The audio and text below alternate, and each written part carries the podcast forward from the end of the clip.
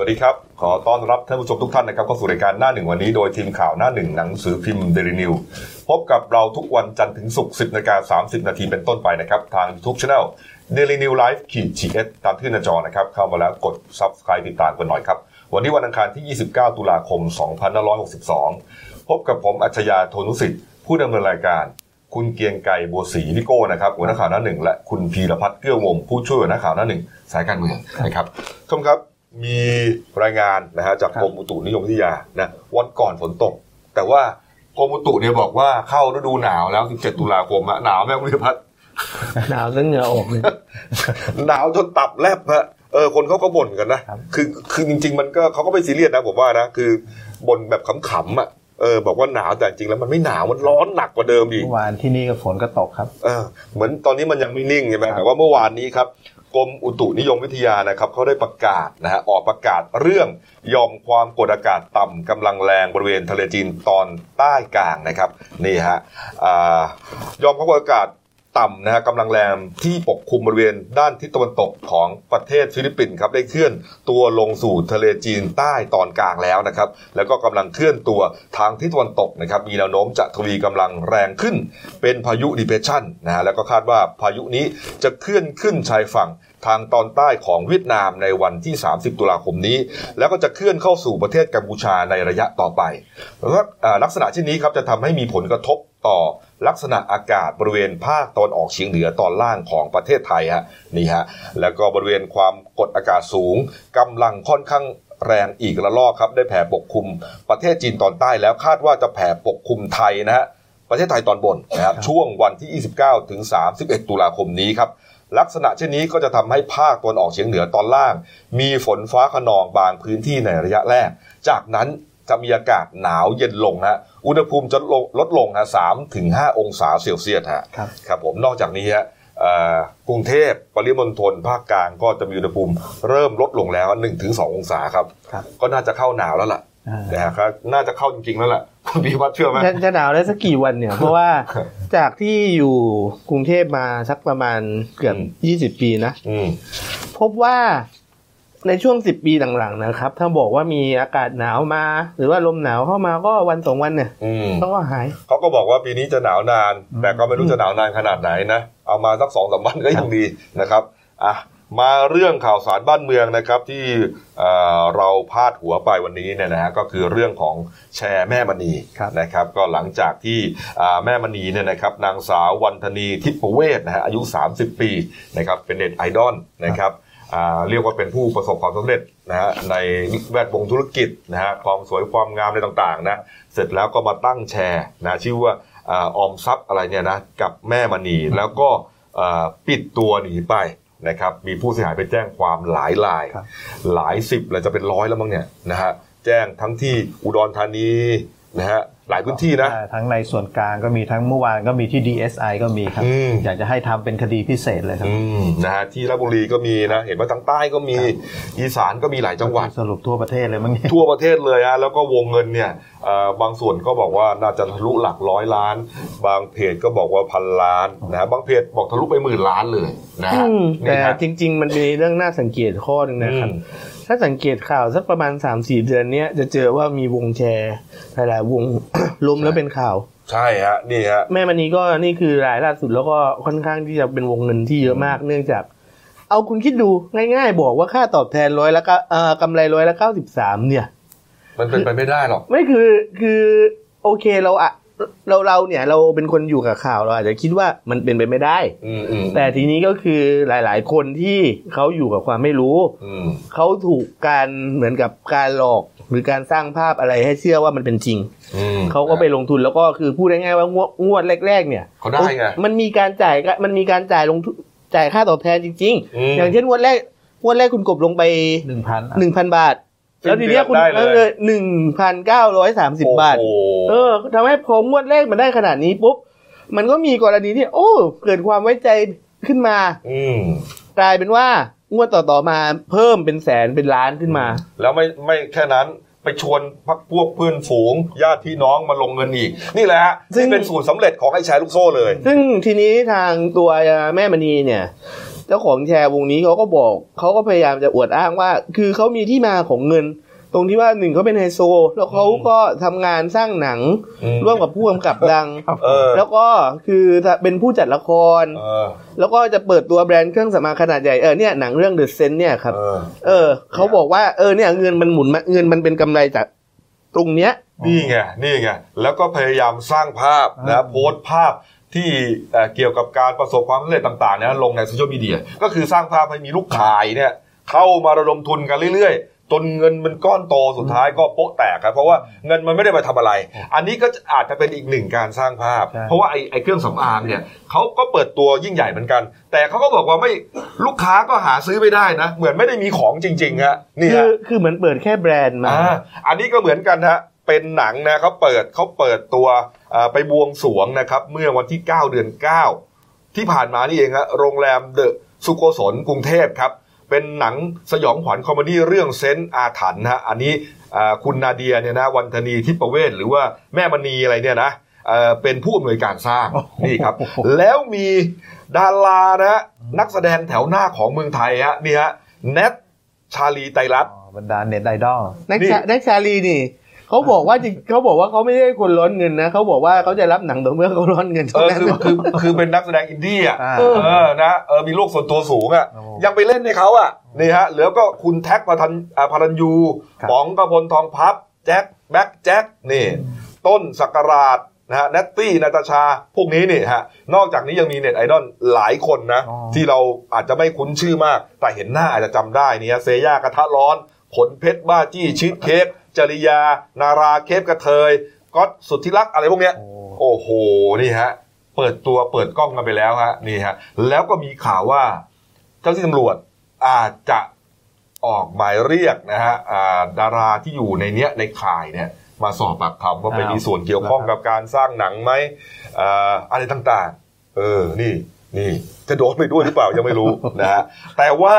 เขาก็ตามตัวอยู่นะครับแม่มณีเนี่ยเพราะว่าหลังจากเป็นเรื่องเนี่ยก็ปิดเฟซหนีไปเลยครับนะแต่ว่าล่าสุดครับเมื่อคืนนี่เองฮะสี่ทุ่มห้าสิบได้ประมาณนะ ผมก็ตามข่าวนี้อยู่ตลอดทั้งคืนเนี่ยนะปรากฏว่าแม่มณีครับได้โพสต์ Facebook นะแล้วก็เปลี่ยนเปลี่ยนรูปเปลี่ยนโปรไฟล์ขึ้นมาใหม่นะฮะเปิดขึ้นมาใหม่อีกรอบหนึ่งฮะนี่ฮะวันวันธนีทิพเวศเนี่ยฮะนี่ฮะแล้วก็เอ่อโพสต์นะฮะพยายามโพสต์ชี้แจงรายละเอียดนะอันหนึ่งที่น่าสนใจคือบอกว่าอย่างเงี้ย เดียไม่เคยทิ้งใครเดียไม่ได้เป็นในข่าวนะครับ เดียโดนกระทำทุกอย่างทั้งโดนใส่ข่าว โดนจู่โจม โดนสั่งเก็บ โดนตามปิดปาก บางคนอยากตามจับส่งตำรวจ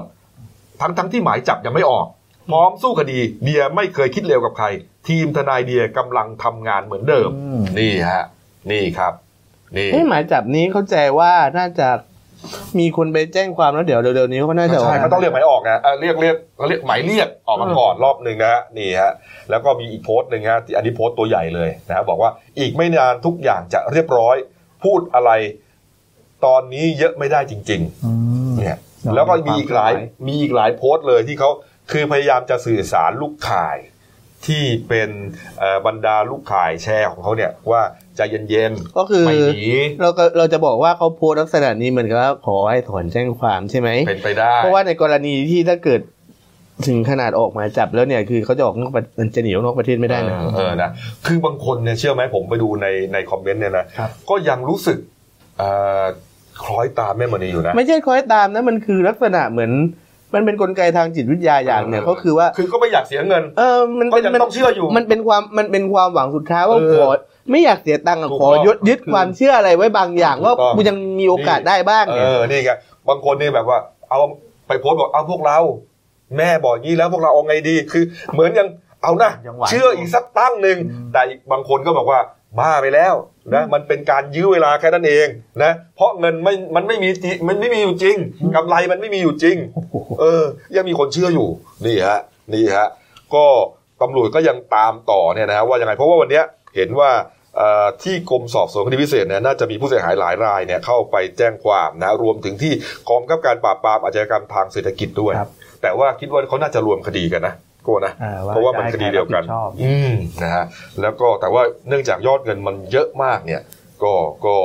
น่าสนใจนะครับว่าเอ่อเขาจะรวมไปให้ใครทำนะครับนี่ฮะนะอีกคนหนึ่งนะที่ที่เป็นข่าวอยู่ก็คือน้องมะนาวใช่ไหมอ้าวเออมะนาวฮะจุธาทิพย์นิ่มนวลเนี่ย ที่เป็นเน็ตไอดอลอีกคนหนึ่งที่ว่าเออเป็นแม่สายบัวพลอยเกอร์อะไรเนี่ย อันนี้ก็เป็นเอานั้นไม่ใช่เน็ตไอดอลนะนั้นเป็นลักษณะคนที่ตกเป็นข่าวหน้าอายเออเหรอเหรอเออเอาแต่เขาสวยนะเออเขาสน่าวยรัขึ้กนเยอะเออนี่จังหวัดฮะราชบุรีเขาบอกว่าเป็นแม่ขายใหญ่ของแชร์นี้เลยนะเอ่อยอดเงินที่เขาถืออยู่เนี่ยเจ็ดสิบกว่าล้านอะโอ้เออเนี่ยฮะนี่มะนาวนี่ก็ไม่ได้หนีไปไหนนะเออก็ยังอยู่ในไทยนี่แหละ แต่ว่ายังหาตัวไม่เจอ นะก็พยายามโพสต์บอกลูกขายบอกว่าเหมือนกันนะใจเย็นๆเออกำลังตามตัวอยู่ไม่ได้หนีหรอกอะไรเงี้ยส่วนแม่มณีเนี่ยบางคนก็บอกว่าหนีไปประเทศเพื่อนบ้านแล้วอ่าแต่บางกระแสก็บอกว่ายังอยู่ในไทยครับเออ ออกช่องทางธรรมชาติหรือเปล่าเหรอเออนี่วงการหนังปั่นป่วนด้วยไหมฮะหนังจะเดินกล้องได้ไหมฮะลุงโอ้ยบางทีเขาเปิดเขาเหมือนกับจัดฉากแค่จัดฉากแค่ว่าเปิดกล้องให้เออให้ ให้เหมือนกับเห็นว่ามันมีธุรกิจนี้เออแล้วน่าจะทำกำไรมันเกิดขึ้นจริงๆนะเออเออเพื่อหลอกลูกขายไงเออว่าเงินมันได้จากกำไรตรงนี้แล้แน่วจริงๆเนี่ยนะผมเชื่อนะว่าถ้ายังไม่โป๊ะแตกยังไม่ถูกจับได้เนี่ยผมว่าก็ถ่ายไปเรื่อยๆนะคือเขาก็เอาเงินบางส่วนเนี่ยมาลงมันไม่ได้แพงอะไรเนี่ยใช่ไหมก็เลือกเงินเข้ามาอีกไงคนก็เชื่อถืออีกแล้วไงถ้าหนังได้กำไร แล้วก็ก็ก็สองชั้นไปเลยช่องสองชั้นไปเลย จ่ายลูกขายได้ เอาจริงๆเนี่ยนะ นักข่าวต้องไปตามถามไอ้พวกเนี้ยพวกเนี้ยนัทชาลีไตรรัตน์พวกอะไรเนี่ยที่เป็นขาป๋องได้กระพลเนี่ยเบิก ว่าตกลงเนี่ยคุณได้ค่าตัวเท่าไหร่เพราะเนี่ยหรือว่าเขาถ่ายไปบ้างยังเนี่ยเห็นไหม น่าจะค่าตัวแพงนะ เออนะเอาเอานะครับ พอสมควรอีกเรื่องหนึ่งครับ เรื่องเออกรณีสหรัฐอเมริกานะครับ ตัด สิทธิพิเศษทางภาษีศุลกากรเป็นการทั่วไปหรือว่า GSP ของไทยนะฮะทำให้สินค้าประมาณอ่าสินค้า 573 รายการเนี่ยครับก็ต้องเรียกว่าต้องเสียภาษีนะฮะคาดว่าจะมีมูลค่าที่ต้องเสียภาษีประมาณสัก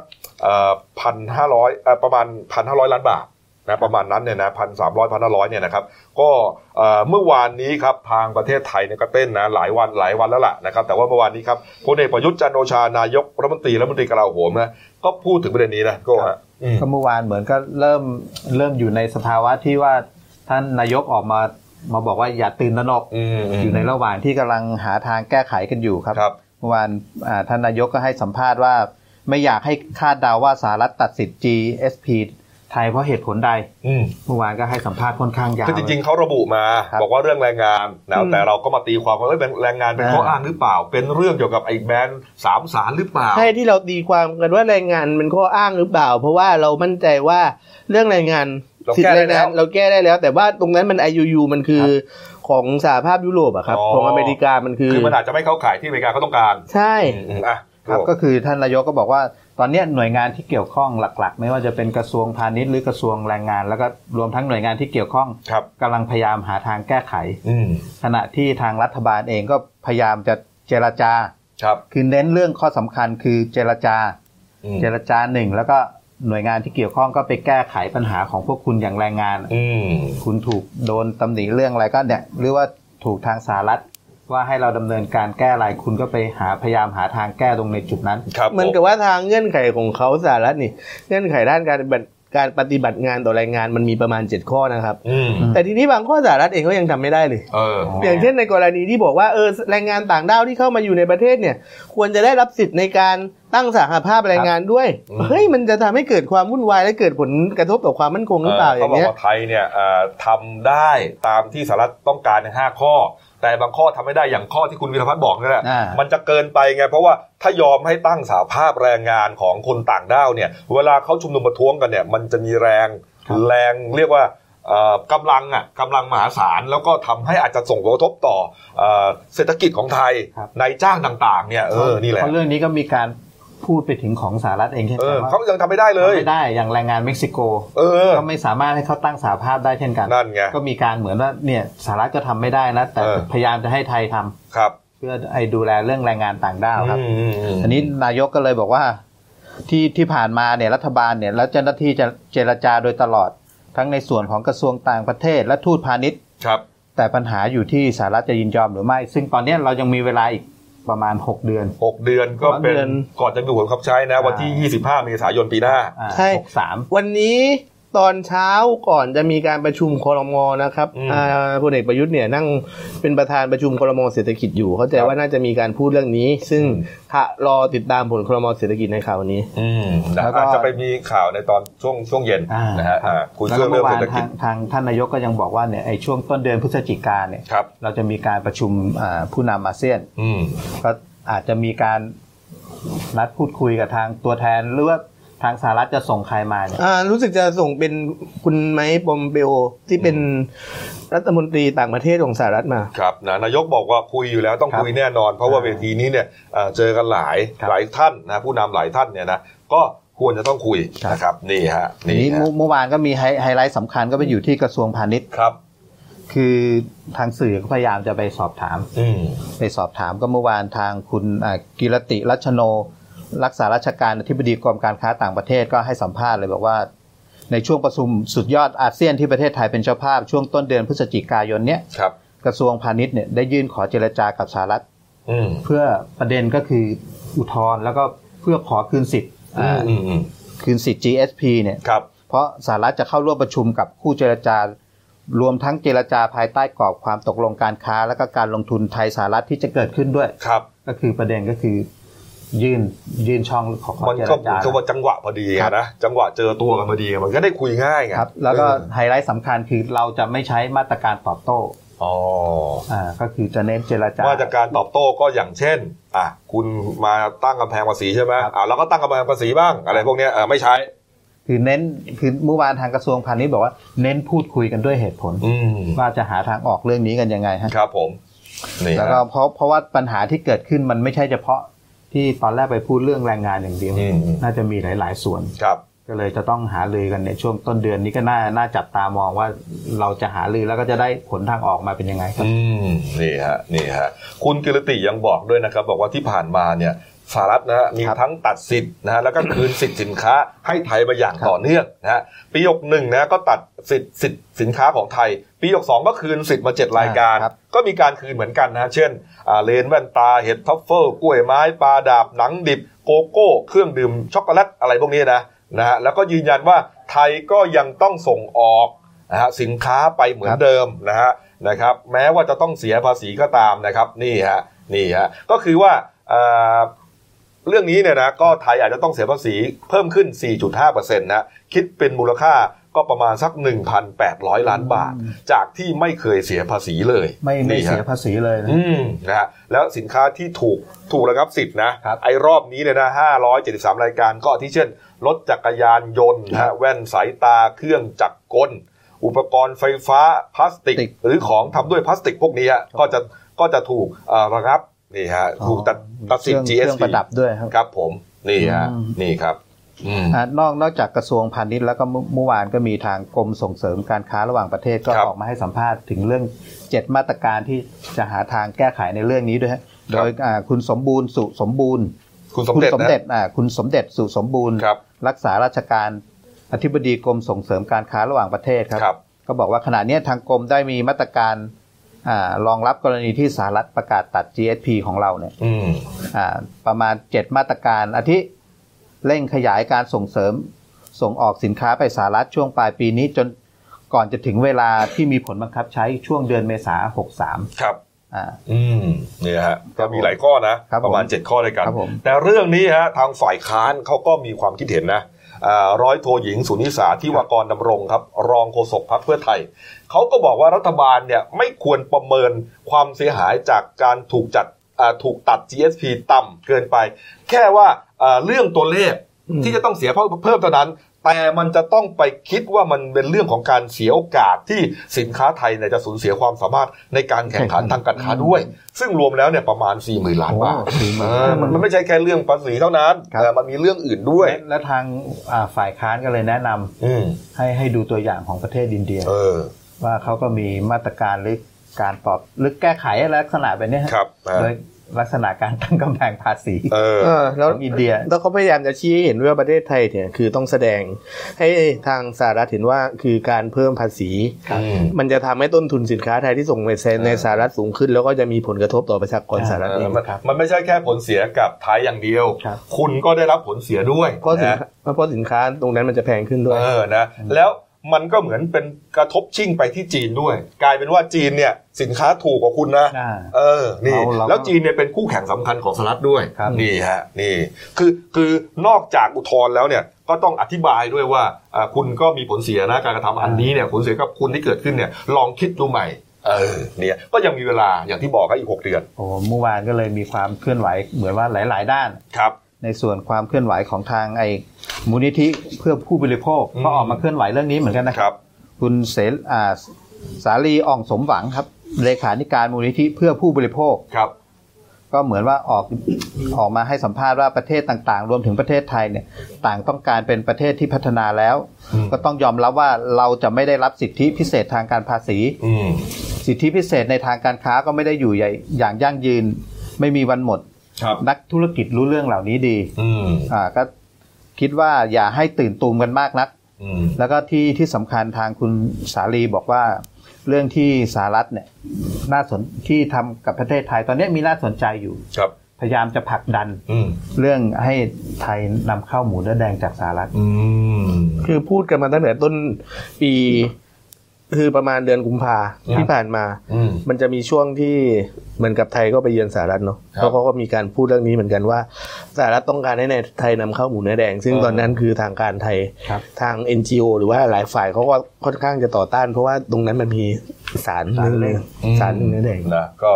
มาคุณสาลีเนี่ยก็บอกว่าอย่าอย่าไปทำนั่นเลยดีกว่านะอะนะครับอ้าว มาดูเรื่องการบ้านการเมืองเราหน่อยนะครับนี่ฮะเมื่อวานนี้ครับมีเหตุการณ์สำคัญเกิดขึ้นที่สำนักงานคณะกรรมการการเลือกตั้งนะครับ ก็มีบรรดาอดีตผู้สมัครสสครับนะแล้วก็เอ่อเอ่อสมาชิกพักนะฮะโอ้พักอนาคตใหม่ รวมแล้วเนี่ยร้อยี่สิบคนนะฮะไปยื่นนะฮะไปยื่นต่อนายทะเบียนพักการเมือง ขอลาออกจากการเป็นสมาชิกพักอนาคตใหม่โอ้นี่ครับนี่ฮะคุณนิพนธ์แจ่มจำรัดนะฮะอดีตผู้สมัครสสชลบุรีนี่ไปเป็นเป็นเรียกว่าเป็นแกนนำเลยไปนะฮะที่กกตหรือไปที่กกตเลยฮะไปที่กกตเลยครับครับก็อ่าให้สัมภาษณ์นักข่าวนะบอกว่าอ่าหลังจากอ่าลาออกจากพักแล้วเนี่ยนะฮะก็ไม่ได้ว่าจะไปสมัครพรรคการเมืองไหน หรือมีพรรคการเมืองไหนติดต่อมา ก็แยกย้ายกันไปแต่ละคนนะฮะนี่ฮะแล้วก็ยืนยันว่าไม่ใช่เรื่องการเจรจาต่อรองนะพิวัตรครับเอ่อคือเขาบอกว่าสิ่งที่เขารู้สึก ลักษณะมันเป็นปัญหาสะสมมานานว่า โอเค สมาชิกพักหลายคน เห็นว่าในพักเนี่ยมันมีการแบ่งชนชั้นอยู่ แล้วก็ผู้บริหารเนี่ย อุดมคล้ายๆว่าอุดมการไม่เหมือนเดิมเนี่ย คือสิ่งที่คน ผู้ที่เป็นคู่ขัดแย้งกันในพักอนาคตใหม่ตรงนี้ที่เขาพูดก็คือเขาบอกว่า มันเหมือนมีชนชั้นนะ อันดับแรกก็คือสสเขตเอ้ยไม่ใช่อันดับแรกหัวหัวสุดของพีระมิดเนี่ยก็คืออ่าคุณธนาธรคุณปียบุตร แล้วก็อันดับรองลงมาก็คือพวกสสบัญชีรายชื่อตัวที่เป็นดาวสภาคุณช่อเอ่าตัวที่เป็นเออแล้วก็พวกเอ้ยแล้วก็จะมีพวกสสบัญชีรายชื่ออีกส่วนหนึ่งครับ ต่ำลงต่ำลงมาอีก แล้วก็อีกส่วนหนึ่งก็จะเป็นพวกกรรมการบริหารพรรคแล้วก็สสเขตเนี่ยคือมันจะอยู่ในระดับที่ค่อนข้างล่างอ่าดังนั้นที่เขาก็บอกว่าสสเขตเนี่ยเฮ้ยพักคุณโตมาได้เพราะว่าสสเขตนะ แต่ทำไมเหมือนกับการให้ความสำคัญกับสสเขตก็น้อยเออแล้วอีกอย่างหนึ่งก็คือว่า พอเลือกตั้งเสร็จผู้สมัครเนี่ย ก็ไม่ได้รับการเห็นหัวอันนี้อดีตผู้ผู้สมัครที่ไม่ได้รับการเลือกตั้งสก็อบตกใช่ไหมเออใช่ แต่ว่าคนที่เวลาออกเนี่ยไม่ใช่สสนะผู้สมัครก็ใช่ไงเออเขาบอกว่าเขาไม่ได้รับการเห็นหัวตรงที่แบบ เฮ้ยแทนที่คือเหมือนกับจะมีการกระจายงานอะไรให้บ้างอย่างเช่นที่ปรึกเป็นเอ่อผู้ช่วยสสที่ปรึกษาสสหรือว่าน่คิดนะหรือว่าพวกอนุกรรมาธิการต่างเออๆกับไม่มีการกับไม่มีการเอาคนพวกนี้มาช่วยเลยเออนะทำให้ไม่เหมือนพลังประชารัฐอะไรพวกนั้นใช่เขาก็ยังมีมีนะเออมีใช่เป็นพวก ผู้สมัครสสอดีตสอบตกอะไรพวกเนี้ยใช่ ก็ยังเป็นกรรมการ แต่แต่พวกแต่ของพลังประชารัฐเราอย่าลืมว่าเงื่อนไขมันไม่เหมือนกันในแง่ที่ว่า พลังประชารัฐเนี่ยเขาเป็นพรรคที่รวมมาจากหลายพรรคเออ แล้วก็เอ่อ รวมสสมาจากหลายพักแล้วคือหลายหลาย ๆ คนที่สอบตกเนี่ยจัดว่าเป็นคนที่มีฐานเสียงอืมเพราะฉะนั้นคือพวกนี้พวกนี้คือถ้าเขาไม่ให้ความสำคัญปุ๊บคือเขาสูญเสียฐานเสียงเออแต่ว่าอนาคตใหม่มันเป็นพักเกิดใหม่บริบทต่างกัน บริบทต่างกันอืมนะอนาคตใหม่ก็เลยไม่ยอมนะเมื่อวานก็เลยไปยื่นลาออกเลย แต่ว่าคุณธนาธรนะคุณธนาธรหัวหน้าพักยอดพีระมิดสูงสุดเนี่ยที่คุณพิรพัฒน์บอกเนี่ยนะ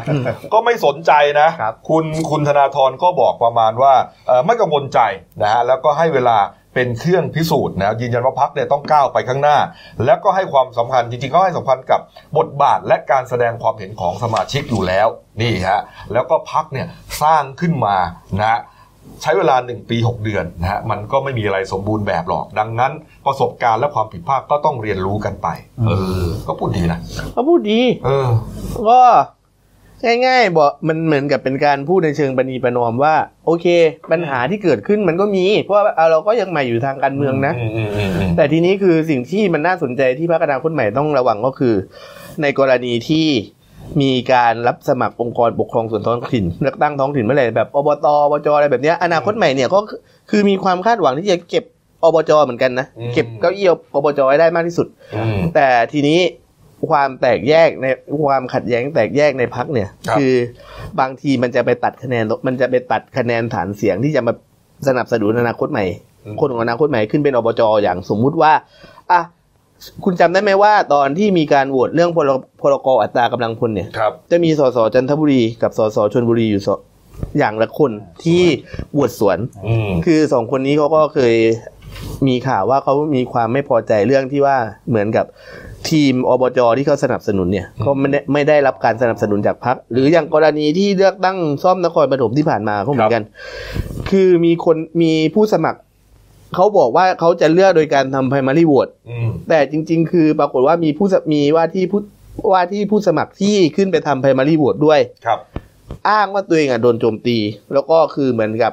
มันมีหวยล็อกว่าต้องออกคุณไพรัตโชตที่เป็นสามีคุณจุมพิตามาแล้วทำให้เขาเกิดความไม่พอใจอ๋อมันมีศึกภายในอยู่เหมือนกันนะเออมนะเรื่องอนาคตใหม่ก็ยังไม่หมดนะครับนี่ฮะเมื่อวานนี้ครับคุณปิยบุตรแสงกนกกุลนะครับเลขาที่เอ่อเลขาธิการพักก็บอกว่าอ่าทางพักครับเตรียมนะฮะเตรียมจะเริ่มกระบวนการสอบวินัยสสที่โหวตสวนมติพักอ๋อที่บริพัฒน์เล่าเมื่อกี้นี่เลยนะฮะก็ โดยเฉพาะอย่างยิ่งครับมีกรณีของคุณกวินนาถตาคีครับอันนี้เป็นสสชลบุรีเนี่ยเขตเจ็ดเนี่ยนะที่ไปโหวตรับร่างพรบงบประมาณนะครับ แล้วก็อีกท่านหนึ่งนะ คุณศรีนวลบุญลือใช่ไหมสสเขตแปดเชียงใหม่นี่ครับ อันนี้บอกว่าอันนี้ที่ว่าไปโหวตไปโหวตสวนมติพักไม่ตอนที่ไอ้พรบใช่ไหมอ่าเขาเขาไม่ได้โหวตสวนนะครับเขาโหวตไม่มีไม่ไม่ลงความเห็นอ๋อในพรกโอนอัตรากำลังพลเออเออที่บอกว่าเหมือนกับ เหมือนกับเป็นหนึ่งในงูเห่าอะไรใช่ไหมคุณสีนวลเนี่ย ที่ที่เขาบอกว่าคุณศรีนวลเป็นหนึ่งในงูเห่าที่คิดกันไปถึงขนาดนั้นเพราะว่าอืมมันมีกรณีที่คุณศรีนวลเนี่ย พาหมอพาพยาบาลจากโรงพยาบาลที่เชียงใหม่ผมไม่แน่ใจว่าโรงพยาบาลอะไรนะครับครับเข้าพบคุณอนุทินเพื่อเจรจาเรื่องของงบอ๋อนี่แหละนี่แหละมันเป็นมีมีที่มาที่ไป ก็ก็เลยเมื่อวานนี้เขาก็เลยจะเริ่มกระบวนการแล้วแหละนะว่าจะสอบกันยังไงจะเอาผิดจะลงโทษกันยังไง เพราะมันก็คือมันมีขั้นมีตอนของมันอยู่เนี่ยนะครับนี่ฮะแล้วก็นอกจากนี้ครับคุณปิยบุตรนะครับก็ได้ให้สัมภาษณ์นะฮะให้สัมภาษณ์สื่อครับประเด็นนี้น่าสนใจนะฮะคุณปิยบุตรบอกงี้ครับบอกว่า วันนี้ผมนายธนาธรและพักอนาคตใหม่ถูกดำเนินคดีไป 26 คดี หลังตั้งพักปีเศษ ทั้งที่เรายังไม่เคยบริหารแผ่นดินหรือได้รับอำนาจใด ๆ เลย เป็นเพียงสอสอ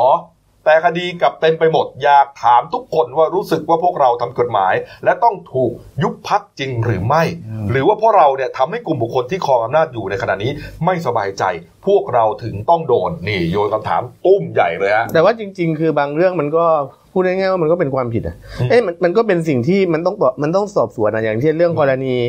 อะ หุ้นสื่อคุณธนาธรหรืคอรับกรณีเงินบริเงินกู้ยืมของพักที่ไปยืมไทยสมิตมา อะไรประมาณเนี้ยอือืมันก็อยู่ในข่ายที่เขาต้องสอบอยู่แล้วไงมันก็มันก็เข้าสู่กระบวนการไปเออแต่ทีนี้คือบางคือพูดง่ายๆบางเรื่องมันก็เป็นความมันบางเรื่องมันก็เป็นสิ่งที่เขาต้องสอบอะแต่ทีนี้คุณ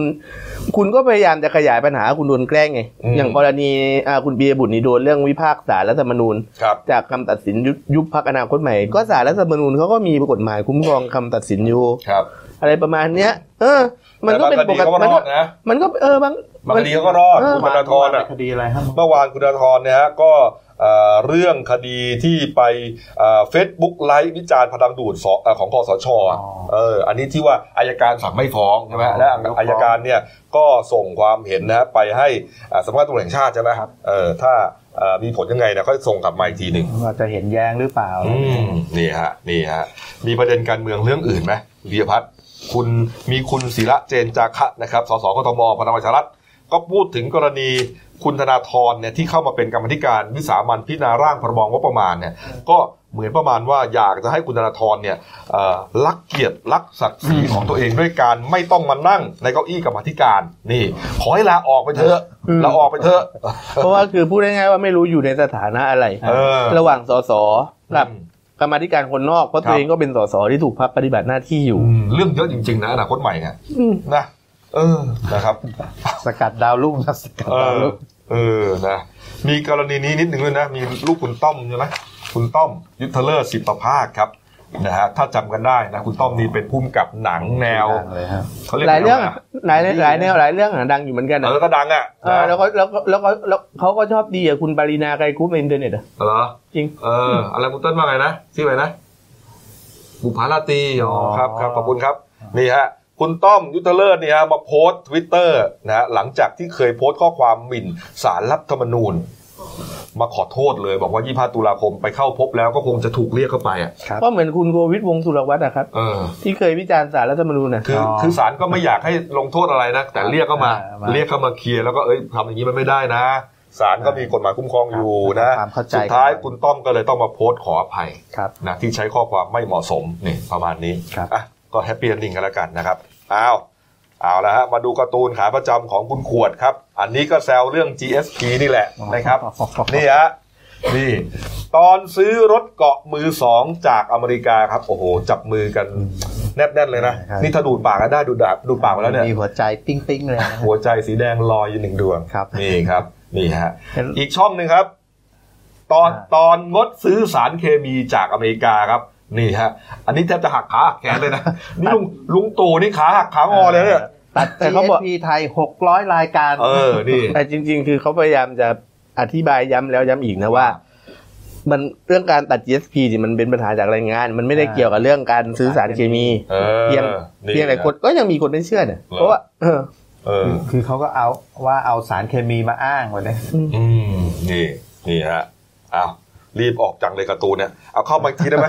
ผมยังขยี้ไม่หมดเลยโอ้โหเออหัวใจหัวใจเออร้าวนี่เลยหัวใจยังร้าวอยู่เลยนะ จะให้ดูทรงผมของทั้มหน่อยนะแม่โอ้โห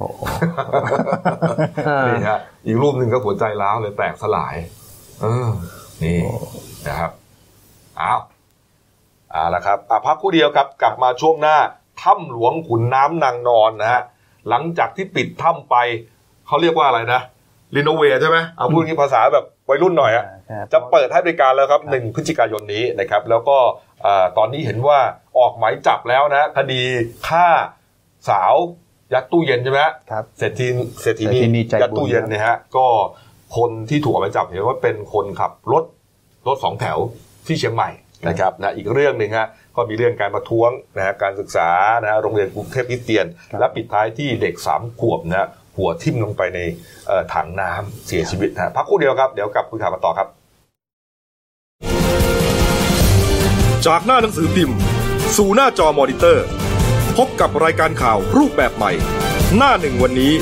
โดยทีมข่าวหน้าหนึ่ง หนังสือพิมพ์เดลิวิวออกอากาศสดทาง YouTube d e l i n e w l i v e ขีดทีเทุกวัน จันทร์ถึงศุกร์10นาฬิกา30นาทีเป็นต้นไป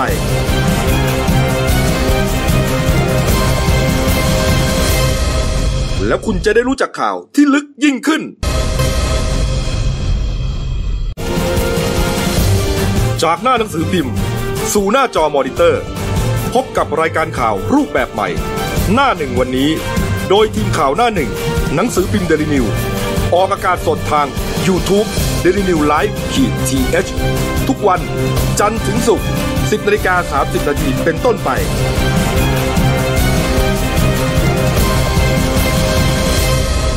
แล้วคุณจะได้รู้จักข่าวที่ลึกยิ่งขึ้น คุณเข้ารายการแล้วคุณยืนมาจับอกจับอะไรอยู่เนี่ยเออช่วงสองของรายการครับ คุณเติ้ลสวัสดีครับทัดกองซับโตมช่วยรายการนั่นเองครับเมื่อวานนี้วันเกิดคุณเติ้ลนะครับ โอ้โหอายุเท่าไหร่ละสามสิบแปดครับ โอ้โห ยังหนุ่มอยู่นั้นสามสิบแปดครับ เดี๋ยวหาว่าเสียงเบา แล้ว โอ้โห ยังหนุ่มยังแน่นอยู่เลยนะ ดูสดชื่นเลยเออมีเมียยังเนี่ย ยังครับ เออเขารับผมมาตอนผมสามสิบนะเหรอเขาเป็นคนรับผมแปดปีแล้วนะเป็นหัวหน้าผมอยู่ก็ตั้งก้าวหนานน้าดีนะการงานของคุณเติ้ลก็ดูก้าวหน้าดี นี่ทุกวันนี้ก็ต้องตามมารับใช้เขาอยู่พอแล้วฮะดีพอแล้วพอแล้วเอาข่าวข่าวดีกว่าอ่าโอเคเอ้านะครับอ่าเป็นข่าวดีนะครับเมื่อวานนี้ครับคุณกวีผสมพลนะครับอืมหัวหน้าอุทยานแห่งชาติถ้ำหลวงขุนน้ำนางนอนครับก็เปิดเผยนะครับบอกว่า หลังจากที่กรมอุทยานแห่งชาติสัตว์ป่าและพันธุ์พืชนะฮะได้ทดลองให้ประชาชนและนักท่องเที่ยวเนี่ยเข้าไปชมเข้าไปในถ้ำเลยนะ เข้าไปในถ้ำถ้ำหลวงนี่แหละนะฮะตั้งอยู่ที่อุทยานแห่งชาติขุนน้ำนางนอนที่เชียงรายฮะ ช่วงแรกครับครั้งแรกเลยคือเขาเรียกว่าทดลองทดลองทดลอง 26 27 2 วันที่ผ่านมาหลังจากปิดถ้ำมาปีหนึ่งครับถ้าจำได้ครับช่วยเหลือใช่ไหมหมูป่าแคเดมี่อ่า13คนครับไปติดอยู่ในสามหมูถ้ป่าำโอ้โห เรียกว่าเป็นข่าวโด่งดังมีภาพจำไปทั่วโลกนะฮะก็ปรากฏว่าเขาก็ปิดถ้ำเพื่อเคลียร์อุปกรณ์ต่างๆ ที่เขาไปช่วย เยอะไปหมดอืมสายไฟสายเคเบิลเชือก ถังถึงอะไรต่างๆ มากมายครับอ่าเยอะแยะเสร็จแล้วก็เรียกว่าเอ่อตกแต่งบูรณะอืมให้มันสวยงามนะอันไหนที่เอ่อมันที่พอจะมันมันทำให้เดินเดินเดินเข้าไปลำบากเนี่ยก็ทำให้มันทำให้สะสะดวกสบายยิ่งขึ้นอ่าก็ใช้เวลาเป็นปีนะครับสุดท้ายครับ ใช่ฮะสุดท้ายครับก็สามารถที่จะให้เอ่อประชาชนนักท่องเที่ยวเนี่ยเข้าไปชมได้แล้วครับ แต่ว่าเขาอนุญาตให้เข้าไปได้แค่โถงหนึ่งเท่านั้นนะถ้าผมจำไม่ผิดเนี่ยน่าจะมีสามโถงเลยนะ ในถ้ำนั้นอะอืมเออนะฮะมีเรียกว่าอะไรนะ พัทยาใช่ไหมเออหาดพัทยาพัทยา อะไรพวกนี้ที่เขาตั้งครับชื่อกันเอครังบเนี่ยนะฮะหลายจุดเลย แต่ว่าที่เข้าไปเนี่ยเข้าไปโถงหนึ่งเท่านั้นนะแล้วก็ทดลองให้นักท่องเที่ยวเข้าไปเป็นกลุ่มๆ กลุ่มละประมาณสัก 30 คนนะฮะแล้วก็วันแรก 26 ตุลาคมเข้าไป 3 กลุ่ม ทยอยกันเข้าไปครับโอ้โหนักท่องเที่ยวชอบใจมากเสาร์อาทิตย์เนี่ยพอดีวันหยุดพอดีเลยใช่ฮะชอบใจมากเลยฮะนี่ฮะมีแล้วก็มีรถบริการด้วยฮะทางอุทยานก็เรารถโอ้รถมาบริการเพราะว่าจุดเออจุดจอดรถเนี่ยที่หน้าอุทยานเนี่ยมันมันก็อยู่ไกลจากถ้ำอยู่พอสมควรใช่ไหมฮะครับเออนี่ฮะนี่ครับ ก็อ่านักท่องเที่ยวก็ชอบมาก แล้วก็จะเปิดอย่างเป็นทางการหนึ่งพฤศจิกายนนี้นะครับนี่ฮะแล้วก็จะเปิด หลังจากที่เปิดอย่างเป็นทางการเนี่ยเขาจะเปิดให้ตั้งแต่9โมงเช้าถึง4โมงครึ่ง4โมงเย็นอะอืมเออนะครับนี่ฮะแล้วก็ในวันนั้นก็จะมีคุณจงคล้ายวงพงศธรครับ รองที่ปดีกรมอุทยานแห่งชาติมาเป็นประธานในพิธีด้วยฮะครับเอ่อช่วงที่ทดลองให้เปิดเนี่ยนะมีนักท่องเที่ยวมาเป็นพันนะโอ้มาเป็นพันคนนะพันคนสองพันคนสามพันคนนะฮะจนกระทั่งเอ่อวันที่ 26 ตุลาคมนี่ฮะวันเดียวนะ มีท่องนักท่องเที่ยวมาอ๋อ7,000กว่าคนนะฮะโอ้โอ้โห เรียกว่าสนุกสนานกันมาก นี่ นี่ฮะนี่ละเอาละก็เอ่อน่าจะทำให้การท่องเที่ยวนะฮะแถวนั้นอะที่เชียงรายอะครับตื่นตัวมากขึ้นครับนะครับนี่ฮะเพราะว่ามีเหมือนกับมีแหล่งท่องเที่ยวใหม่ แล้วช่วงนี้กำลังจะเข้าหน้าหนาวทางเหนือก็อะบรรยากาศดีอยู่แล้ว ใช่ใช่เลยฮะนี่ฮะแล้วก็ถ้าผมจำไม่ผิดนะ เขามีอนุสรณ์ด้วยอ่าของอืมของใครนะจากแซมจ่าแซมที่ครัมีบรูปหมูป่าอีกสามตัวล้อมนะ แล้วก็มีภาพเขียนใช่ไหมของอาจารย์เฉลิมชัยด้วยโอ้ครับเป็นพิพิธภัณฑ์อะไรสักอย่างนี่แหละครับนะฮะนี่เดี๋ยวเดี๋ยวถ้าเอ่อเราประสานนักข่าวที่เชียังรายได้เดี๋ยวไปเขาไปถ่ายรูปมาอ่าให้เรามาดูความคืบหน้าวันถูกที่หต้นึ่องงหน่อยวันที่เออหมันึ่งสวยสวยงามยังไงครับนะครับเอ้ามาอีกเรื่องหนึ่งครับยังอยู่ที่ภาคเหนือนะครับครับคดีฆาตกรรมสยองขวัญนะครับฆาตกรรมคุณวันนีจิระเจริญยิ่งนะฮะอายุ 58 ปีครับ เป็นชาวจังหวัดสมุทรปราการนะฮะแล้วก็เป็นเรียกว่าสาวโสด แต่เข้าขั้นเศรษฐินีคือร่ำรวยนะครัฮะบไปปฏิบัติธรรมฮะอยู่ที่เอ่อวัดพระธาตุสีจอมทองนะครับที่อำเภอจอมทองจังหวัดเชียงใหม่นะแต่ว่าพบกลายเป็นศพถูกฆาตกรรมยัดตู้เย็น 7 วันด้วยกัน แล้วก็ ตำรวจไปพบเนี่ยนะก็อ่าตกใจเพราะว่าโอ้โหสภาพนี่ถูกโบกปูนอะไรด้วยนะถูกครับโรยผงซีเมนต์ไปด้วยนะเหมือนกับเป็นการอำพรางศพเนี่ยนะฮะตำรวจก็เต้นทั้งจังหวัดนะคุณเต้นนะเมื่อวานก็อ่าเมื่อวานเอามาคืบหน้าก่อนช่วงสายเนี่ยทางพี่ชายฮะคุณวรพันธ์จิระเจริญยิ่งครับอ่าพี่ชายของคุณวันนีแล้วก็อ่าทางตำรวจสพจอมทองเนี่ยเข้าไปพบกับแพทย์ผู้ชนะสูตรศพครับอีกครั้งหนึ่งเพื่ออ่าตรวจเก็บดีเออืมให้ไปไปตรวจว่าตรงกันหรือไม่ เพราะว่าสภาพศพที่พบเนี่ยเน่าเปื่อย คือจะบอกสภาพไม่ได้เลยว่าใช่ไหม เพื่อให้เขายืนยันกันอีกครั้งหนึ่งอืมอ่าต้องยืนยันกันอีกครั้ง ทีนี้ในส่วนของคดีเนี่ย ทางคดีเนี่ย ทางพลตำรวจโทประจวบวงศุขครับ ผู้บัญชาการตำรวจภูธรภาคห้าเนี่ยก็เรียกชุดสืบสวนทั้งหมดอะเข้าอ่าประชุมครับเพื่อคิดขี้คลายคดี แล้วก็ไล่ดูกล้องวงจรปิดนะฮะ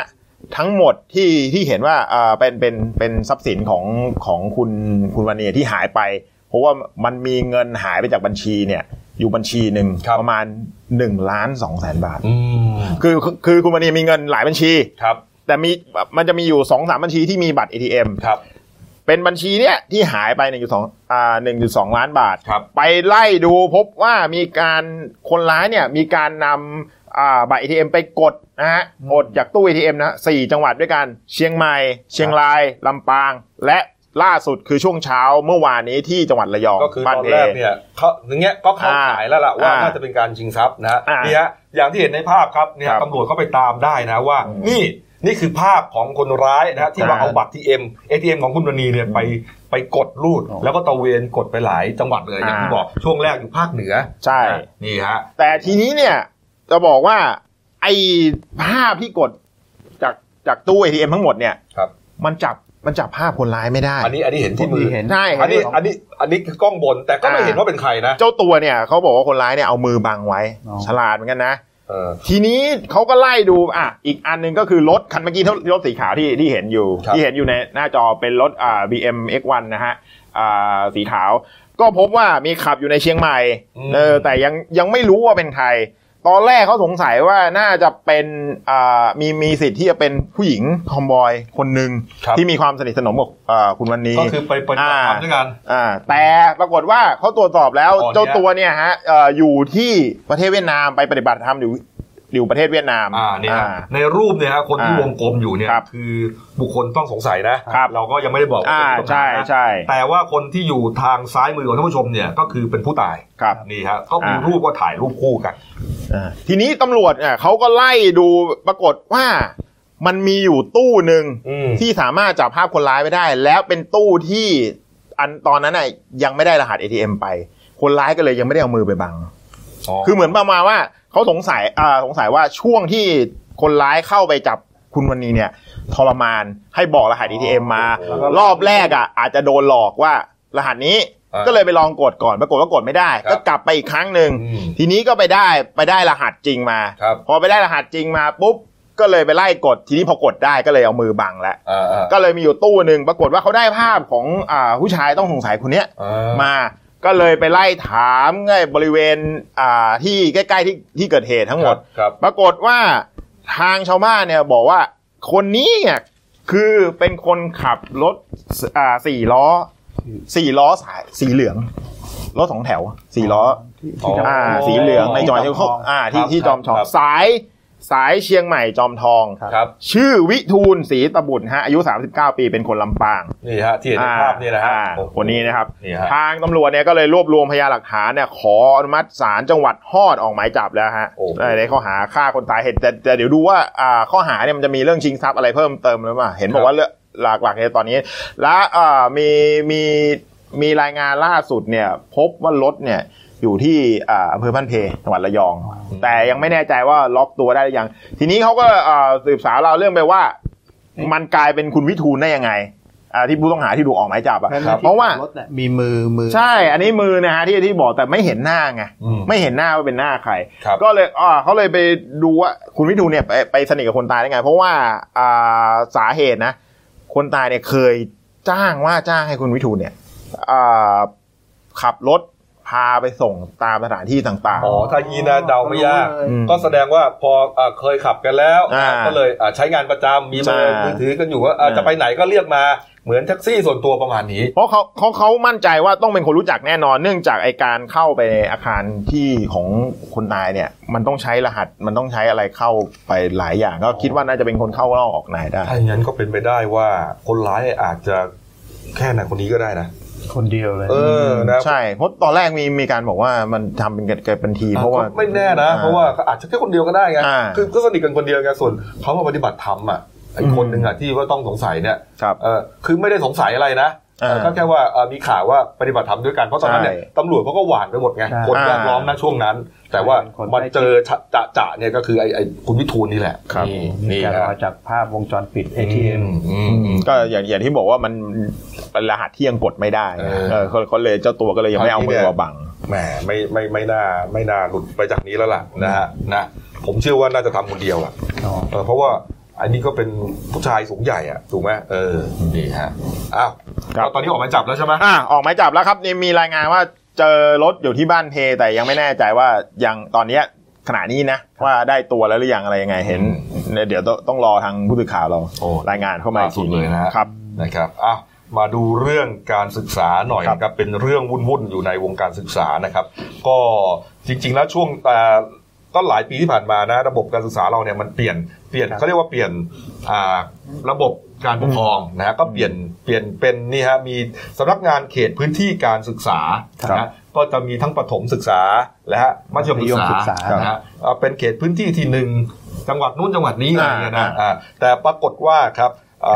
เมื่อไม่นานมานี้ครับคุณนัทพลทีพสุวรรณครับรัฐมนตรีกระทรวงศึกษาธิการครับนะครับเขามีแนวคิดนะฮะมีแนวคิดนะแล้วก็มีการตั้งคณะกรรมการนะอยากจะปรับปรุงโครงสร้างของกระทรวงศึกษาธิการนะฮะ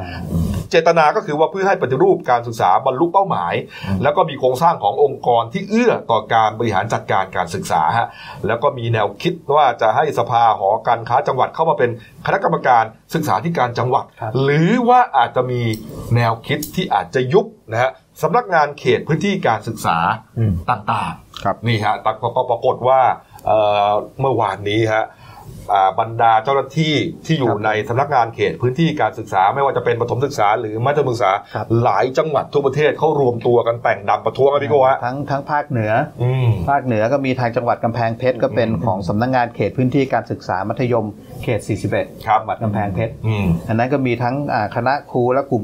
บุคลากรก็แต่งชุดดำครับ ส่วนภาคใต้ก็เป็นที่จังหวัดยะลา ครับเป็นสำนักงานเขตพื้นที่การศึกษา อันนั้นเป็นของระดับประถมศึกษายะลาเขตหนึ่งอืมก็ลักษณะเดียวกันฮะหลายหลายจังหวัดทั่วประเทศฮะครับ ว่าส่วนใหญ่ที่มารวมตัวกันเมื่อวานที่แต่งชุดดำเนี่ยเขาก็ให้เหตุผลบอกว่า หลังจากมีการที่บอกว่าทราบเรื่องการตั้งคณะกรรมการปรับปรุงโครงสร้างกระทรวงศึกษาธิการแล้ว ครับ แล้วเขาก็ได้ยินกระแสข่าวว่าอาจจะมีการยุบ หรือเลิกสำนักงานเขตพื้นที่การศึกษาอืมซึ่งพอข่าวเนี้หลุดออกไปปั๊บทางกลุ่มพวกคณะครูและทั้งบุคลากรด้านการศึกษาเนี่ยครับก็เลยตัดสินใจรวมตัวแต่งชุดดำเพื่อเพื่อแสดงพลังให้เห็นว่า ถ้ามีการยุบหรือคัดค้านหรือเลิกการไอ้เขตพื้นที่การศึกษาเนี่ยจะรวมตัวออกมาประท้วงแน่นอนฮะครับเหตุผลที่บอกว่าที่จะประท้วงก็เนื่องเนื่องจากว่าอ่าถ้าสมมุติมีการยุบอาจจะส่งผลในอนาคตของผู้ปฏิบัติงานทุกระดับอืม เพราะว่ามีสภาพที่เปลี่ยนไปไม่ชัดเจนไม่ไม่ชัดเจนครับ ว่าจะเกิดความก้าวหน้าในอาชีพหรือไม่ และส่งผลต่อการบริหารและการจัดการศึกษาได้หรือไม่ครับ แล้วก็เนี่ยหลังจากเขาเหมือนแสดงพลังให้เห็นเนี่ยเขาบอกว่าถ้ายังไม่ได้คำตอบวันที่ 30 จะเดินทางไปยื่นหนังสือก็พรุ่งนี้ไงครับผมจะครับจะรวมตัวแล้วก็เดินทางไปยื่นหนังสือที่รัฐสภา อ๋อ นี่อันนี้อันนี้ที่อุตรดิตถ์นะ เห็นป้ายข้างหลังเนี่ยนะฮะ ก็ เรียกว่าหลายจังหวัดนะครับผมนะทั่วประเทศอะครับคือคือไอ้การการอ่าปรับโครงสร้างการศึกษาเนี่ยมันอยู่ในกฎหมายใหม่ที่ทางกระทรวงศึกษาธิการเนี่ยเขาเตรียมเสนอนะเรียกว่าพรบการศึกษาการศึกษาใหม่ครับนี่ฮะนี่ฮะอันนี้พอพอภาพข่าวออกไปว่าทางคณะครูแต่งชุดดำกันนะเอออัอันนี้ทางกระทรวงศึกษาก็เต้นเลยสิครับเออเมื่อวานก็ทางอ่าคุณวราวิทย์กัมพูนะอะกัมพูนายุทธยาครับ ที่ปรึกษารัฐมนตรีกระทรวงศึกษาธิการก็ออกมาให้สัมภาษณ์ว่า ซึ่งซึ่งคุณวราวิทย์นี่ก็เป็นประธานคณะกรรมการปรับปรุงโครงสร้างของกระทรวงศึกษาด้วยก็บอกว่า เรื่องการประท้วงเนี่ยเป็นเรื่องปกติ แต่ขออย่าอย่าให้เพึ่งประท้วงเลยเพราะตอนนี้ ยังไม่มีโครงสร้างอะไรชัดเจนเลยก็ใช่ไง มันยังไม่มีไง แต่ว่ามันมีแนวโน้มไงครับผมเออเขาคือเขาจะรอให้ ให้ให้ตั้งขึ้นมาก่อนหรือไงที่จะประท้วงเพิ่งประชุมนัดแรกไปแค่เวลาเขาประท้วงเขาก็ต้องประท้วงช่วงที่กำลังคุยนี่แหละเพิ่งประชุมไปแค่วันเดียววันที่ 28 ตุลาคมเออแล้วก็ยังไม่มีผลอะไรออกมาเลยก็ก็ยังงงว่าที่บอกว่าจะไปให้ยุบหรือเลิกพื้นที่เขตการศึกษาเขายังงงว่าเอาข่าวมาจากไหนอืมอืมอืมการก็ยังงงบอกให้รอรอฟังคำตอบก่อนครับเพิ่งประชุมนัดแรกไปแค่ครั้งเดียวอืมไอ้เรื่องจะปรับโครงสร้างหรือว่าอะไรตอนเนี้ยยืนยันว่ายังไม่มีธงครับ นี่ฮะอืมเออก็ก็รอดูแล้วกันนะว่าเขาจะยังไงต่อนะ เพราะว่าก็ทบครูอะครับ แต่ก็ต้องรอดูพรุ่งนี้ด้วย เออเออใช่กลุ่มครูผมว่าน่าจะมีตัวแทนเขาจะมาที่ไหนนะกระทรวงที่รัฐสภาอ๋อรัฐสภาเลยครัใช่บไหมผม โอ้โหนี่ฮะน่าจะส่งตัวแทนมาครับครับอะเรื่องการศึกษาก็ยังไม่จบแค่นี้นะครับเอ่ออันนั้นก็ประท้วงทั้งประเทศ กรุงเทพก็ประท้วงเหมือนกันอ่าแต่ประท้วงเฉพาะที่เอ่อโรงเรียนกรุงเทพคริสเตียนวิทยาลัยฮะครับอ่าเอออ่าอันนี้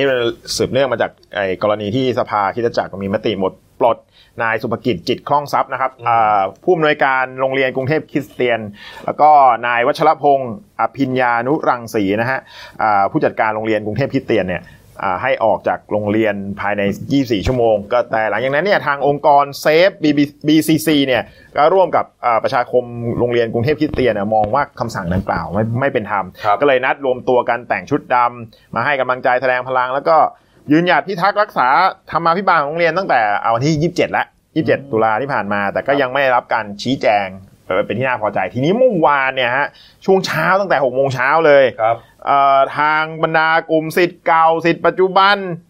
ผู้ปกครองครูอาจารย์นะแล้วก็นักเรียนของโรงเรียนกรุงเทพคริสเตียนเนี่ยกว่า 500 คนนะอืมอ่าแต่งกายด้วยชุดดำมีข้อความบนเสื้ออาติดว่าเซฟ BCC ครับก็รวมตัวเรียกร้องให้กับให้ดรบรรจง ชมพูวงศ์นะฮะรักษาการผู้อำนวยการโรงเรียนกรุงเทพคริสเตียน แล้วก็รักษาการผู้จัดการโรงเรียนกรุงเทพคริสเตียนเนี่ยรวมถึงคณะผู้บริหารของโรงเรียนและสภาคริสตจักรเนี่ยมีการเปลี่ยนแปลงคณะผู้บริหาร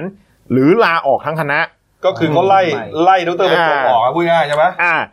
แล้วก็อ่าทางทางต่อหลังจากช่วงนั้นนะมีตัวแทนโรงเรียนมาเจรจาครันะบแต่ก็สร้างยังสร้างความไม่พอใจให้กับผู้ปกครองเหมือนกันก็มีการเสียงโห่ไล่เป็นระยะระยะมีการติดป้ายว่าอ่าเลวขี้โกงออกไป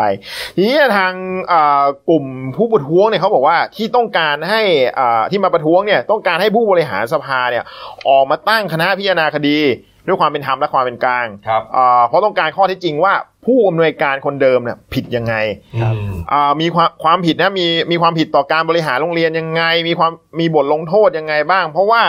อ่าทางคณะผู้บริหารชุดปัจจุบันเนี่ยตอบไม่ได้ครับแล้วก็อ่าชี้แจงอะไรไม่ได้เลยทำให้บรรยากาศภายในโรงเรียนมันดูแย่นะฮะก็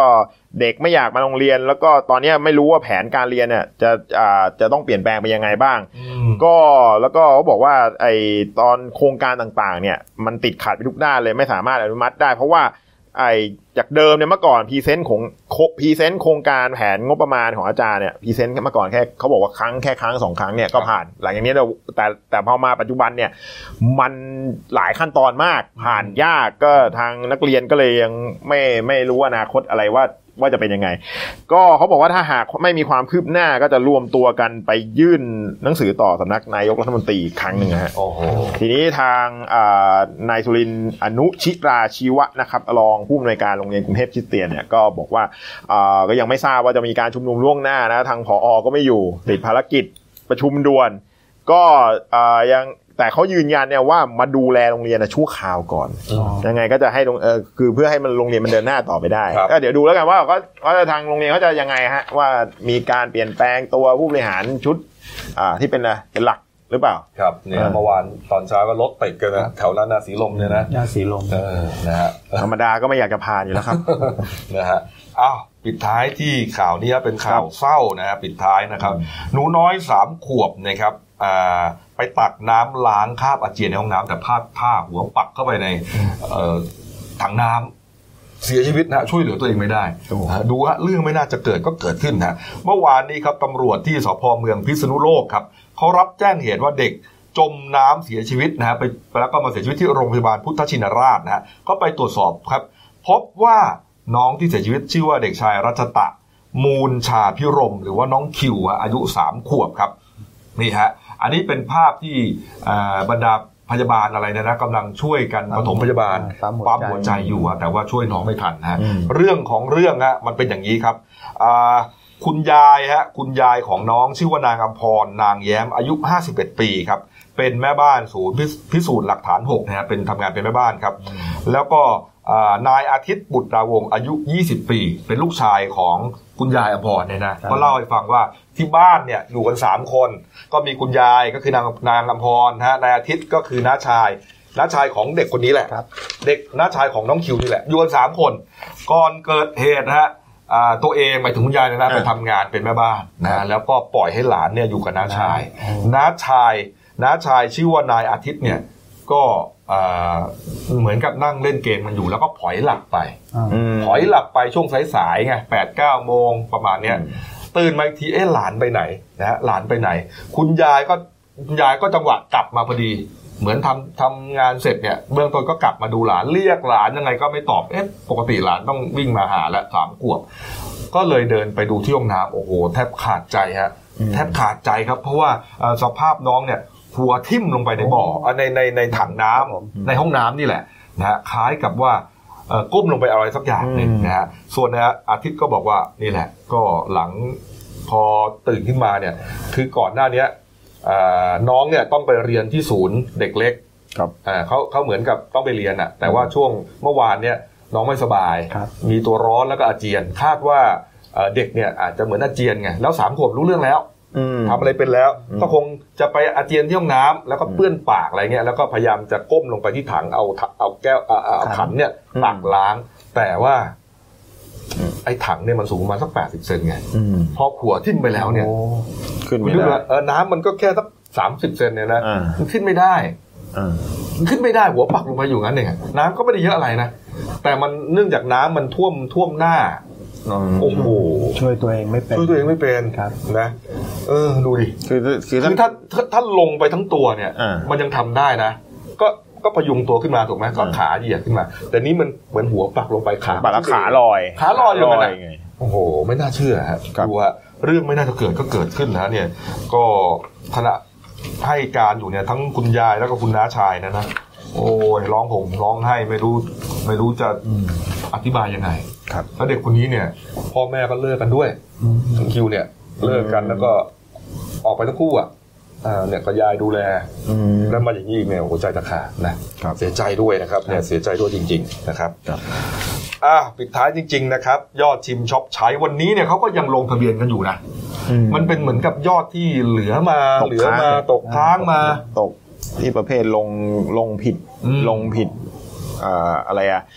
ผิดจังหวัดบ้างหรือใส่รหัสอะไรก็เขาก็นั่จะนแหละก็ดูมานั่นแหละฮะเมื่อเช้านี้ก็เต็มไปแล้วนะเอ่อเมื่อเช้าเนี่ยยังอยู่ที่87,213รายครับนะลงได้ เย็นนี้ก็ยังลงได้อยู่นะโอ้ยังลงได้เรื่อยๆใช่ฮะก็ยังไม่หมดนะที่บ้านผมก็พยายามลงเหลือเกินก็ยังไม่ได้ จนหัวหน้าโก้นี่ใช้เงินหมดแล้วนะครับครับนะฮะแล้ว คุณเติ้ลใช้เงินหมดยังยังยังครับอ๋อนะฮะผมเปิดติดซื้อกล้วยปิ้งแถวออฟฟิศเนี่ยฮะนะและที่ก่อนหน้านี้ที่มีข่าวว่าอ่ามันลงทะเบียนไม่ได้ไปพักหนึ่งช่วงครับเช้าอะที่ว่ามีโรบอทเข้ามาอ่าป่วนระบบเนี่ยอ่าตำรวจเขาตามจับได้แล้วนะมเออไอแฮกเกอร์คนนี้นะ บอกว่าไปตามจับได้ที่จังหวัดปัตตานีฮะตอนนี้เห็นว่าเอาตัวเข้ามาแล้วนะฮะเอาตัวเข้ามาแล้วแล้วก็จะแถลงข่าว บ่ายสามโมงวันนี้นะฮะโอ้ครับนี่ฮะคุณพุทธิพงศ์ปุณกันนะครับรัฐมนตรีกระทรวงอะไรนะดีอีดีอีดีเนี่ยฮะจะแถลงข่าวด้วยตัวเองเลยนะฮะก็เห็นว่า เพราะเราก็ไม่รู้ว่าไอ้หนุ่มคนเนี้ยเอ่อทำอย่างนี้ไปเพราะอะไรนะอาจจะทำไปเพราะว่าเพื่อที่จะพอเข้าไปปวดระบบแล้วเนี่ย คนลงทุนไม่ได้แล้วก็เอาพวกตัวเองมาลงก็เป็นไม่ได้อ๋อและอีกประเด็นหนึ่งก็คือว่าก่อนหน้านี้มันเคยทำอะไรที่มันเกี่ยวข้องกับการแฮ็กข้อมูลแฮ็กระบบหรือเปล่า ของคนอื่นอีกหรือเปล่าอืมใช่ไหมอ่าเออ นี่น่าสนใจนะครับ ปรากฏว่าก่อนหน้านี้เข้ารายการผมก็คุยกับคุณจอมเนี่ยอ่าคุณจอมที่ที่แรกจะเข้ารายการแทนคุณนี่นะนะเขาบอกว่าโอ๊ยถ้าอย่างนี้นะรัฐบาลต้องเอาไอ้ไอ้คนเนี้ยมาทำงานเลย เพราะมันเก่งเขาเป็นมันสามารถเจาะเจาะระบบคอมพิวเตอร์ของกระทรวงดีได้ เออเออผมก็เออก็เออก็น่าคิดนะเออนี่เขาหัวผู้บริหารนะเออเขาบอกว่าแล้วบอกว่าถามที่รัฐมนตรีเจาะได้ไหม ไม่ได้ใครจะไปทำได้แต่คนนี้คือเขาบอกเขาจะทำยังไงเพราะมันมีความผิด ถูกไหมอยู่ดีจะมาอ่าทำงานได้ไงเขาบอกว่ามันก็จะมีวิธีการไงอะไรนะเขาเรียกอะไรนะที่เขาบอกอะวิธีการอะไรสักอย่างอะที่เหมือนกับปฏิปนอมอะไรสักอย่างเนี่ยเอ่อเออเขาเรียกว่าอะไรทำเอ้ยเหมือนมีคดียาเสพติดบางครั้งเราเป็นสัตว์เออเหมือนเราจะเป็นช่วยช่วยหน่วยงานรัฐอ่าเนี่ยคือรู้รู้มากอืม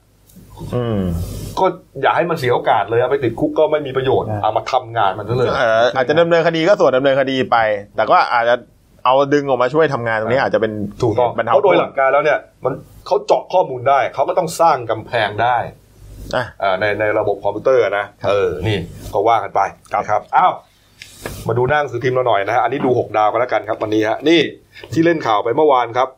ที่ว่าโรงพักร้างสภ.คลองหลวงอ๋อเมื่อวานเด้งแล้วใช่ไหมพี่โกะครับผมทางผู้การจังหวัดปทุมธานีก็ครับสั่งสั่งเด้งอืมทั้งผู้กำกับแล้วก็ทั้งพนักงานสอบสวนยันสิบเวรโอ้โหที่เข้าเวรในคืนนั้นทั้งหมดรวมเบ็ดเสร็จเจ็ดนายอืมให้ไปประจำที่สปกตลของปทุมธานีครับแล้วก็ให้ตั้ง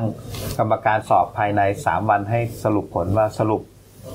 ในคืนนั้นเกิดเหตุอะไรขึ้นอืมนะไปแจ้งความแล้วถึงไม่มีตำรวจนะก่อนหน้านี้พุ่มกับก็ออกมาที่แจงบอกว่าเป็นช่วงรอยต่อครับ เวรเก่าไปดูคดีเวรใหม่อ่าป่วยแล้วก็เลยมาช้าไปหน่อยนะครับแต่จริงๆแล้วเนี่ยโรงพักเนี่ยไม่ควรมีช่องว่างอะไรเลย ที่จะไม่มีตำรวจอยู่บนโรงพักอะอย่างน้อยสิบเวรหน้าห้องขังมีก็ต้องอยู่อะมีมีแล้วนี่เขาบอกปิดไฟเลยนะตอนนั้นอะโอ้ เหมือนจะนอนกันเรื่อยก็ไม่รู้เออตอนผมเป็นนักข่าวตะเวนเนี่ยเวรดึกไม่ได้ไปดึกขนาดไหนมันต้องมีป๋าสิบเวรหน้าห้องขังก็ยังต้องอถูยู่กต้องฮะถูกต้องมันไม่ควรมีช่องว่างเลยที่ตำรวจไม่อยู่อ้างไม่ได้ครับนะอย่างน้อยที่สุดเนี่ยถ้าจะออกไปเนี่ยก็ต้องมาเฮ้ยพี่เดี๋ยวมาดูหน่อยนะ ผมจะออกไปมีคดีอ่าอะไรประมาณเนี้ยนะเออต้องมีเบื้องต้นทางผู้กำกับสพคลองหลวงก็อธิบายตั้งแต่เมื่อวานแล้วครับอืมก็เรียกทั้งทั้งฝ่ายปกครองที่พาอ่า ผู้ต้องหามาแจ้งมาดำเนินคดีอะไรเนี่ยครับ ยืนยันว่ามีตำรวจอยู่เนอะครับผมอืมแต่อะภาพที่มันออกมามันอาจจะไปบางมุมอะไรไปนะฮะอืมอืมอืมอะว่าไปนะครับเอาละครับครบถ้วนนะครับ ฝากช่องเราด้วยครับเดลินิวส์ขีด GS นะครับ เข้ามาแล้วกด subscribe กดไลค์กดแชร์กดกระดิ่งแจ้งเตือนนะครับ มีรายการดีๆทั้งวันและทุกวันนะฮะอ่าอันนี้หมดเวลานะครับ เรา 3 คนลาไปก่อนขอบพระคุณทุกท่านที่ติดตามรับชมครับ ลาไปก่อนครับ สวัสดีครับ